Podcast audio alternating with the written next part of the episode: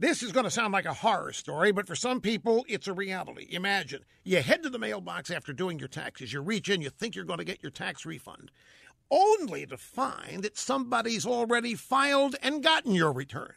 Identity thieves can use your personal information to file for your refund or commit other forms of ID theft.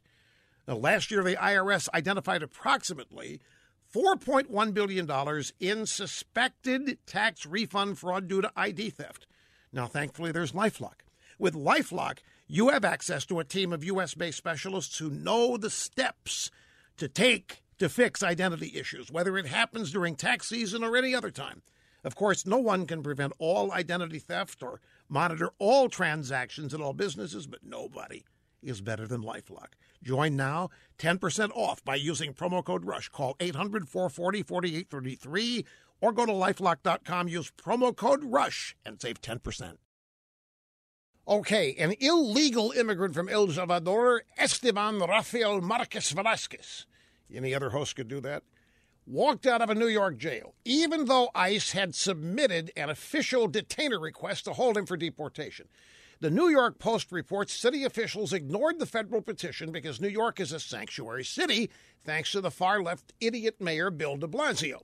Velasquez had been in Rikers for disorderly conduct. By his own admission, Velasquez is a member of the violent street gang MS 13, according to Thomas Decker, ICE's New York field director.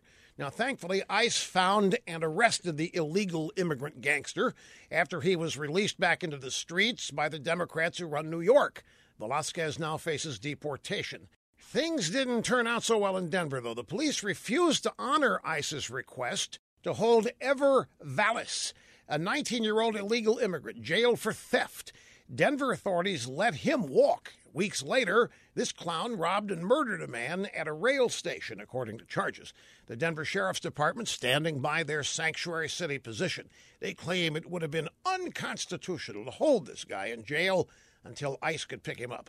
Now, the liberals who run these sanctuary cities are not sorry. No matter how many American citizens are beaten, robbed, raped, or even murdered by known criminals who are illegal immigrants, liberals are going to keep releasing them until somebody makes them stop.